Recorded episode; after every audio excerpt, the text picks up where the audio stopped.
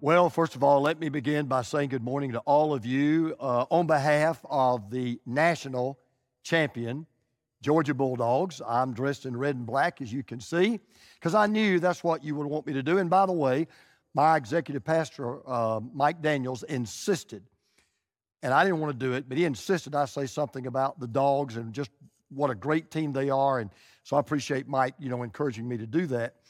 And on another note, this is Martin Luther King Sunday, one of the greatest Americans, obviously, of all time. And uh, I just want to say to all of our African American friends and brothers and sisters that uh, this is a day that we give honor to whom honor is due. Uh, we have not yet achieved the vision that um, Dr. King had, and uh, uh, we pray that one day that vision will be achieved. But uh, it's a great thing that our nation does to honor him and honor his work and his memory, and I wanted to call attention to that. There's a journey that we are all on right now. We didn't ask to join the journey. We never received an invitation to join the journey. And one day we were all thrust into this journey without even knowing where the journey was going to take us, without even knowing when the journey would end. That journey is called life. And as you begin your journey, at first, life is pretty much carefree. You don't really have to make any important decisions because most every decision is made for you. But that stage of life doesn't last very long. And then you come to this increasing realization what, that life really revolves around making decisions and answering questions. Now, some decisions are minor, some decisions are major. Some questions can be answered quickly and easily, and regardless of your answer, you know, it won't have much of an impact on your life. And, and you know, it's not a big deal. But there are three questions that we are all forced to answer. Three decisions we are all forced to make. And they not only will have the greatest impact on the time that you and I have on this earth, but any impact we're going to have once we leave it. So today, we're beginning a series I'm so excited about that we're calling What Say You? I told our church last week if I knew that at the end of this month I would be dead, this would be the series that I would preach because we're going to explore those three questions that we're all forced to answer that will impact both our earthly life now and our eternal life once we die. What we're going to do is we're simply going to look at God's Word to provide not only the best answers to these questions, but in my opinion, the true answers. Here's the first question everybody on this planet has to answer, whether they realize it or not. What Lord am I going to love? What, Lord, am I going to love? Now, I freely admit that that question carries an assumption that I believe is true. Everybody worships something. Everybody loves something or somebody above everything else. And whoever or whatever that, that is, that is your Lord, that is your true love. Everybody does. Your Lord may be your ego, it may be your money, Maybe your family, maybe your job. It may be pleasure. It may be happiness. It may be your influence. It may be your grandchildren. It may even be your own life. Because nobody worships nothing. Everybody worships something. And anybody can determine what God they worship and what Lord they love. So the question I'm going to ask you is this What God are you going to worship? That is to me the first question. That is to me the most fundamental question. What Lord are you going to love? And you say, well, why do you think that's the most important? Well, it actually goes all the way back to a question that a lawyer asked Jesus. And if you brought a copy of God's Word here or you'd like to look on with us, we're in the gospel called Matthew. There are four gospels Matthew, Mark, Luke, John. We are in Matthew chapter 22. Now, you can tell this was a sincere question. And the lawyer who asked it, by the way, also happened to be a Pharisee. So, in other words, it was kind of a, a, a, a double whammy here. As a Pharisee, he was a religious expert. As a lawyer, he was a legal expert. So, this double expert asked Jesus a great question that deserved a great answer. One of them, an expert in the law, tested him with this question Teacher, which is the greatest commandment in the law. Now, to understand this question, you need to know that through the years, rabbis had studied the first five books of the Hebrew Bible intensely. As a matter of fact, they had actually come up with 613 different commandments. 248 were positive, 365 were negative. So there's all these commandments and all these laws and all these rules and all these regulations.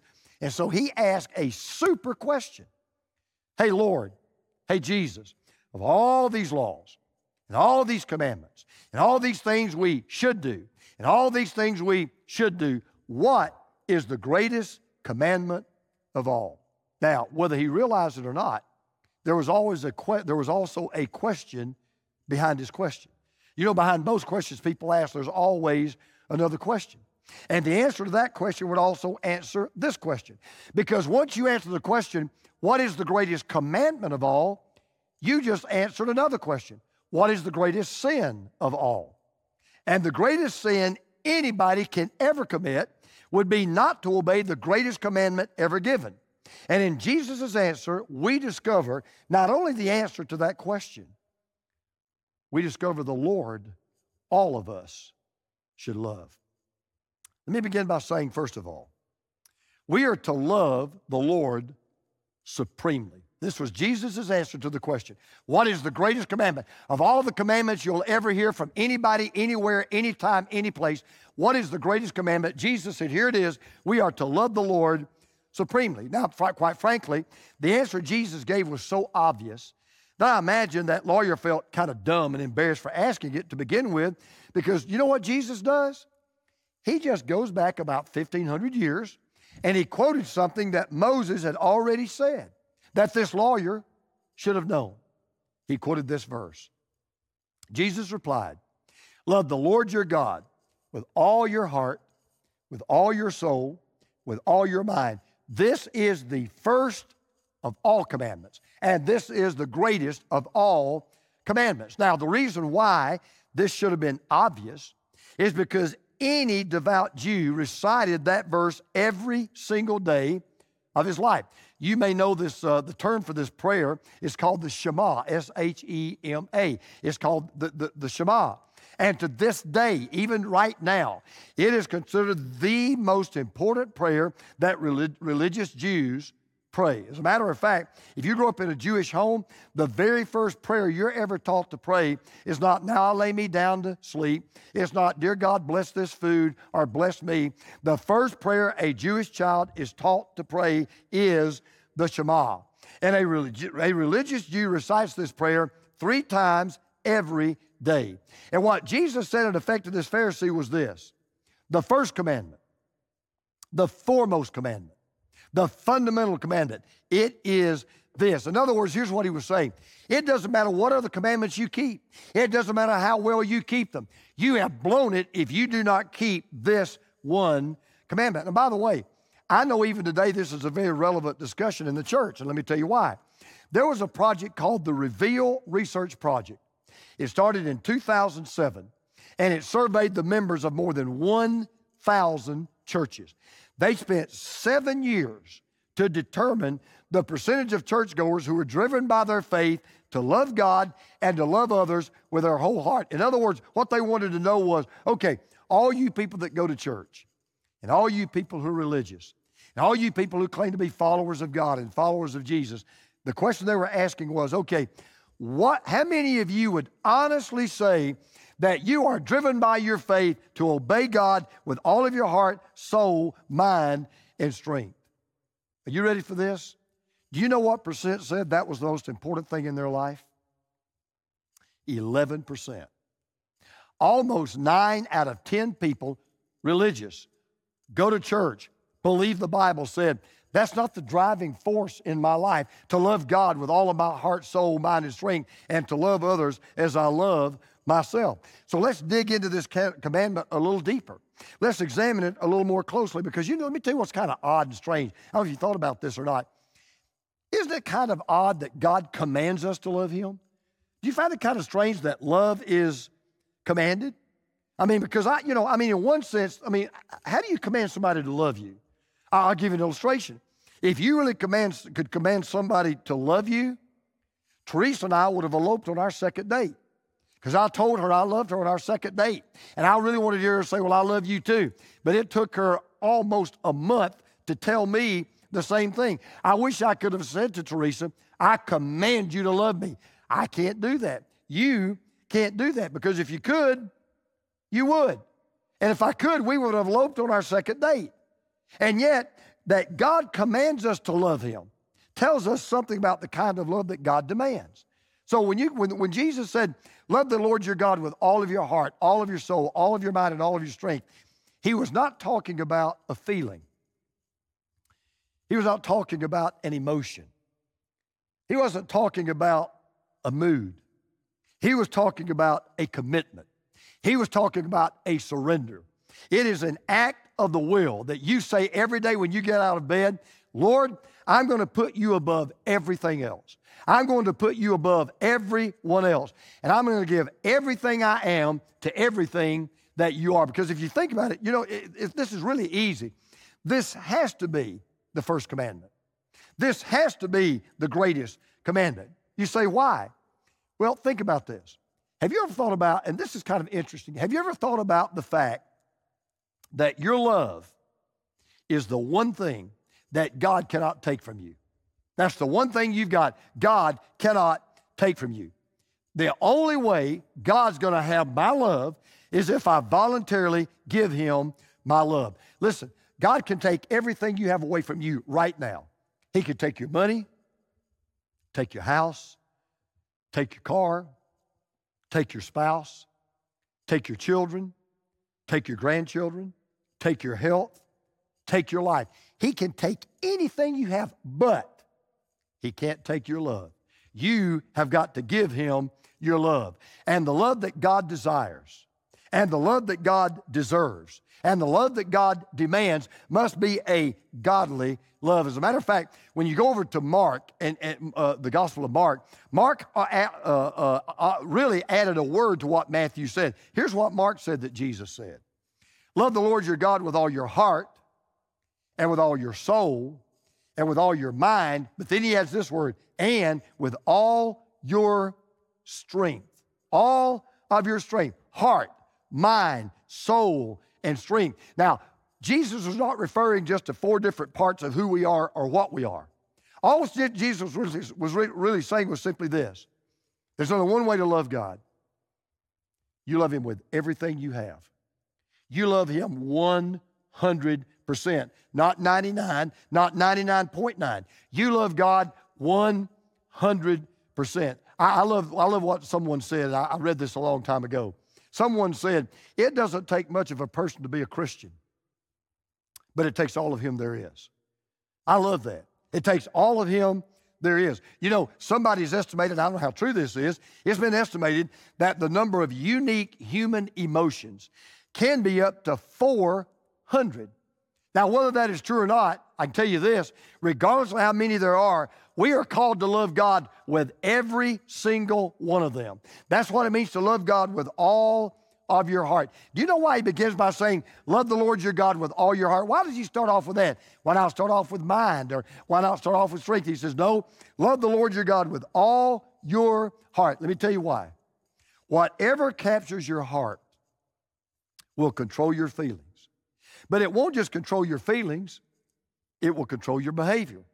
Because what the heart loves the most, the mind will reason out, emotions will feel out, and the will will act out. Now, let's just get practical. We kind of been in theory and theology. What does it really mean to do that? you say, hey, look, I, I, I want to do that. I want to obey the greatest commandment and I want to do it to the fullest. So, what does that mean? I mean, how do I express that love to God? And how do I show that love to God? Well, guess what? You don't have to guess, you don't have to wonder. God Himself has already told us the way He wants to be loved and how you'll know you really love Him with everything you have. Watch this.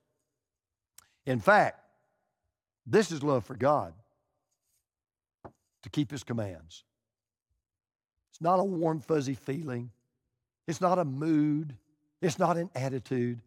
God says, You know how I know you really love me, and you know how you show me you love me? You know you, how you show others you love me? You obey my commands. See, when you love God with all of your heart, you're going to obey God with all of your life. I heard one man say it this way He said, if you're going to throw God the bone of your love, you make sure you have it on, on it the meat of obedience. I love that. If you're going to throw God the bone of your love, you make sure you have on it the meat of obedience. Because you think about this.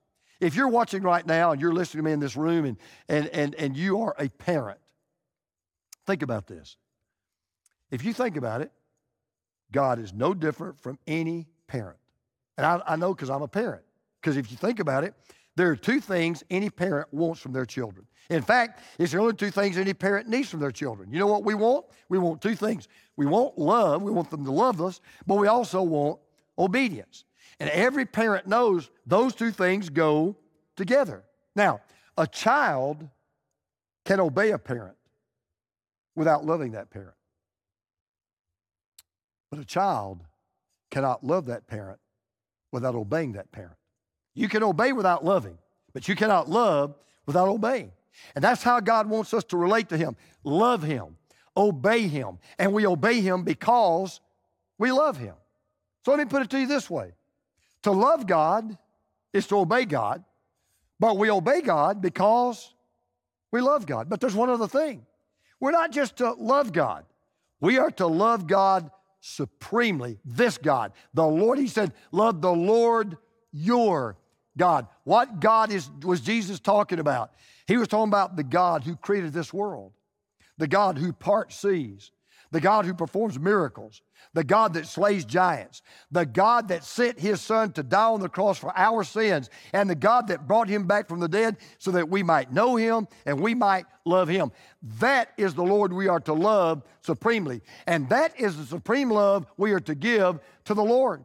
So I know it's not politically correct, and I know it will upset you, but let me just be honest with you. If you're worshiping, loving, obeying, following any other God except the God of this book, you're loving the wrong God and you're following the wrong God. Now, the question is well, how can we let others know that we love God supremely? How will others know God, boy, He is the supreme love of your life? How are they going to know that? Well, that leads to the second point. And that is, we are to love others selflessly. We love God supremely, but we love others selflessly. See, this commandment actually has two dimensions, right? There's a vertical dimension, there is a horizontal dimension. Vertically, I am to love God with all of my heart, all of my soul, all of my mind, and all of my strength. But horizontally, I'm to love others selflessly. So Jesus continues. He said, and the second is like it love your neighbor as yourself. Now, let me just stop. I'm going to be very honest. And I hope you're going to track with me on this. That's an overwhelming commandment. That is a mind boggling commandment. That looks to me in some ways almost as an impossible commandment. He said, Love your neighbor as yourself. In my opinion, it's harder to keep that commandment than it is to keep the first commandment. You know, somebody said, To love the whole world for me is no chore. My only real problem is my neighbor next door. And you know that really is true. I mean, if you're like me, I'm going to be very honest. If you're like me, you have lived next door to some neighbors that were not only hard to love, you wish they would move. But Jesus said, loving your neighbor is such a great commandment that the only commandment that is greater than that commandment is to love God with all of your heart. And then Jesus also, also takes a quote from the Old Testament right out of the book of Leviticus eh, that, that, that, that all the Jews knew. And he did something brilliant that no one had ever done before. You ready for this? Every Jew knew. Yeah, I know I'm supposed to love God with all my heart and all my soul and all my mind and all my strength. I, yeah, I, I, I know that. And every Jew knew that you ought to love your neighbor as you love yourself. But this is the first time that any rabbi, any Jew, any teacher had joined these two commandments at the hip and fused them together. I mean, it really was genius. Let me tell you what was so genius about this. Remember how many, how many commandments they'd come up with out of the Old Testament? 613 commandments. And you know what Jesus did? Well, first of all, God boiled those six, six, 613 commandments down to 10. Jesus shrunk those 10 commandments to two. And then he shrunk those two commandments to one word love. You know what Jesus said? Jesus said, Can I tell you how to obey God? Can I tell you how to get right with God? Can I tell you how you know you're right with God? He said, It's so simple. It's so simple. If you will love God the way you ought to love God, and if you'll love others the way you ought to love others, everything else will take care of itself. I mean, uh, think about it. So, when you love the Lord your God with all of your heart, soul, mind, and strength, you'll have no other gods before Him. You won't worship idols. You won't take God's name in vain. You will set aside one day a week just to worship Him. Well, on the other hand, when you love others like you love yourself, you will honor your parents. You won't murder. You won't cheat on your spouse. You won't steal. You won't lie about your neighbors. You won't covet what they have. But beyond that, although nine of the Ten Commandments are negative, do you notice that these two commandments are positive? Because instead of emphasizing what we ought not to do, what does Jesus do? He emphasizes what we ought to do. You know why? Because if we do what we ought to do, we won't do what we ought not to do. It's not hard. And again, Jesus gets very specific on the kind of love that qualifies. He says, okay, how you going to love God? Here's how you do it all your heart, all your soul, all your mind, all your strength. Then he says, all right, how you going to love your neighbor? Ready? You love your neighbor just like you love yourself. Now, let's just be honest. Let's don't try to pretend something is not true. Let's just get honest with each other. There is one person that we all love. There's one person we all adore. As a matter of fact, we maximize their successes, we minimize their failures, we focus on their good points, we ignore their bad points. And you know who that is? Ourselves. You love you, and I love me. That is just a fact. As a matter of fact, think about this. Think about how much we really do look out for number one. Think about how much we always put ourselves first. Can you imagine? Think about this now. Can you imagine what this world would look like and what this world would be like if everybody began to love others as they loved themselves? Can I, can I be honest? If we really love people the way we ought to love people, you wouldn't need to defund the police. You wouldn't need police. You wouldn't need officers. You would need jails. You would need prisons. Lawsuits would be a thing of the past. There'd be very little conflict. And whatever conflict there was could be resolved. I mean, can you imagine what would happen in, in, in, a lot of companies and a lot of corporations? Can you imagine what would happen if the atmosphere and the average business was so changed that everybody really loved each other more than they loved themselves? Someone once said this if you work at love, you'll find love at work. If you work at love, you'll find love at work. Now, this is where we need to just get honest. Because we're going to keep both of these commandments. If we're really going to love God supremely and others selflessly, can I just be honest? Something unbelievably powerful, supernatural, earth shaking, transforming has to happen in our hearts. And let me tell you why. You know, you can't just decide one day, take country music. I, I found most people country music, there's, there's really not a lot of middle ground. You either love it or you hate it. Okay, you, really, you either love country music or you don't. Well, you know what? If you don't love country music, you can't just get out of bed one morning and say, you know, I think I'm just going to love country music. you, either, you either love to read or you don't love to read. I can tell you right now, you're not just going to get up one morning and say, you know what? I've just decided I'm going to love to read. You know, I'll give you an example. Uh, I think that um, the forbidden fruit in the Garden of Eden, I don't think it was apples. I think it was collard greens. That, that's just my opinion. I can't prove that, but I think it was collard greens. Okay, let me tell you what's never going to happen to me. I will never in my entire life get up one day and say, you know, I've just decided I'm going to love collard greens. It's not going to happen.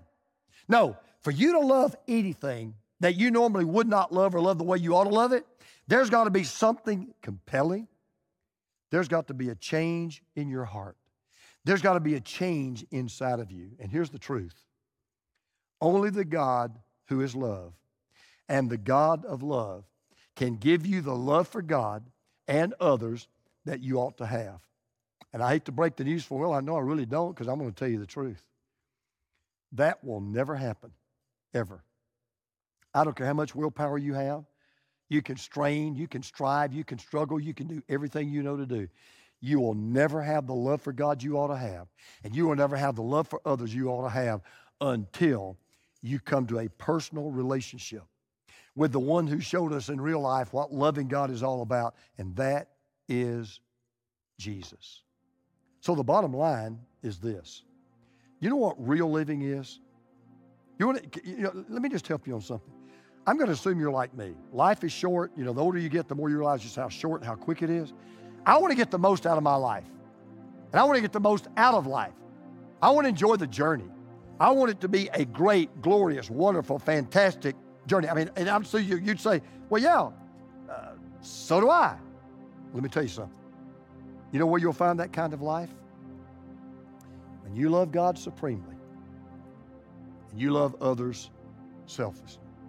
Because you know, if you're not loving, you're not living. And I want to say a word to those who attend our church, particularly. Our church will never, ever, ever, ever, ever, ever, ever, ever, ever do anything greater for you, greater for your children, greater for your grandchildren, than to do everything we can to help you fall in love with Jesus. You know why? Because when you fall in love with Jesus, it's not that you have to love other people, even if they're not very lovable. You will want to love other people. So here's the question, and you do have to answer it. Nobody gets a free pass. Nobody gets to straddle the fence. Nobody gets to live in Switzerland. What Lord am I going to love? What Lord are you going to love? I can promise you this when you love the right Lord with the right love, you'll never be the same. Would you pray with me right now, just for a moment? And I, I hope you won't turn, turn the program off, and I hope you'll just be with me for just one more moment. If the greatest commandment is to love the Lord your God, this God, the God of the Bible, the God of Abraham, Isaac, and Jacob, the God and Father of Jesus Christ, if the greatest commandment is to love that God with all your heart, soul, mind, and strength, then the greatest sin is not murder, it's not adultery, it's not any other thing you could put on that list. The greatest sin is to love anything or anybody more than you love that God. And you'll never love that God until you know that God, because you can't love what you don't know. And you'll never know that God until you come to love His Son, Jesus Christ. Jesus Christ loved you so much that even when you didn't love Him, He came to this earth. He died on the cross, paid for your sins, came back from the grave so that you could be saved. You could have eternal life, and you could have the most enjoyable life on earth you could ever imagine. Simple question. Who listening to me right now would say, I've never made that decision? I have to be honest. Yeah, I've, there's a lot of things in life I've loved a whole lot more than God, but I want that to change. I want to live the life that I know God wants me to live, and it all comes down to love. Loving Him supremely, loving others selfishly, and that begins with loving His Son, Jesus. So, right now, if you've never ever really placed your faith in Jesus, not talking about religion, not talking about church, not talking about preachers, not talking about your goodness. If you've never ever really placed your faith in Jesus, but you would like to, why don't you just say something like this Lord Jesus, I want to love you supremely. And to show you I want to love you supremely, I am repenting and turning away from my sins right now. I'm confessing I need you to be my Savior. I am trusting you as my Lord. I'm surrendering my life to you today. Come into my heart. Give me a love that I know I could never manufacture on my own, a love for you and a love for others. And Lord, change me in such a way that beginning this moment, People will see a love in me and a joy in me they have never seen before. Thank you for hearing my prayer and doing that for me today. If you prayed that prayer with me, man, I'd love to hear from you. I would love to hear personally from you. You can do one of two things right now. You can either go to crosspointchurch.com slash decision, still on that website, or just text Jesus to 678 255 2566. That's it. That's all you need to do. We would so love to hear from you. I would love to know that Jesus has changed you just like Jesus has changed me. You may be uh, saying to yourself something like this Well, I, I have trusted Christ, I, I, I do love Jesus. Well, the very first way you show Jesus that you love him, you know what that is? To be baptized. Remember, Jesus said, If you love me, you'll obey my commands. Do you know what the number one command Jesus gives? The very first one? Baptism. That's the first command to be baptized. If you've never followed Jesus in baptism, biblical baptism, since you've trusted Christ, I want to invite you to do the same thing. Just text us, and when you get to the prompt, just say, Hey, I, I need to make an appointment. I want to talk to someone about my baptism. Then it may be some of you say, well, I've done that. Are you a member of a church, an active member? Jesus said, uh, the Bible says, do not forsake the assembling of yourselves together. And maybe the way you're going to love God is say, you know what? I've kind of gotten away from church. I've kind of gotten out of church. but know what I want to do? I'm going to get back in church because I know that's obeying one of his commands. Now, all of you are listening. Those of you who know Christ, those of you who love God with all your heart, soul, and mind, you will never love anybody better than when you do this. You share Christ with those who don't know Christ. Who's your one? Who's that one person you know? They don't love God, they don't even know God. But God has brought you into their life and them into your life so that that one, through you, might be saved. Father, I want to thank you for your word. And Lord, not just because I'm a pastor or a preacher, but because of what you did in my life when I was a boy. I want to spend every remaining breath on this earth loving you supremely, loving others selflessly. And I pray that for all of us today. In Jesus' name, amen.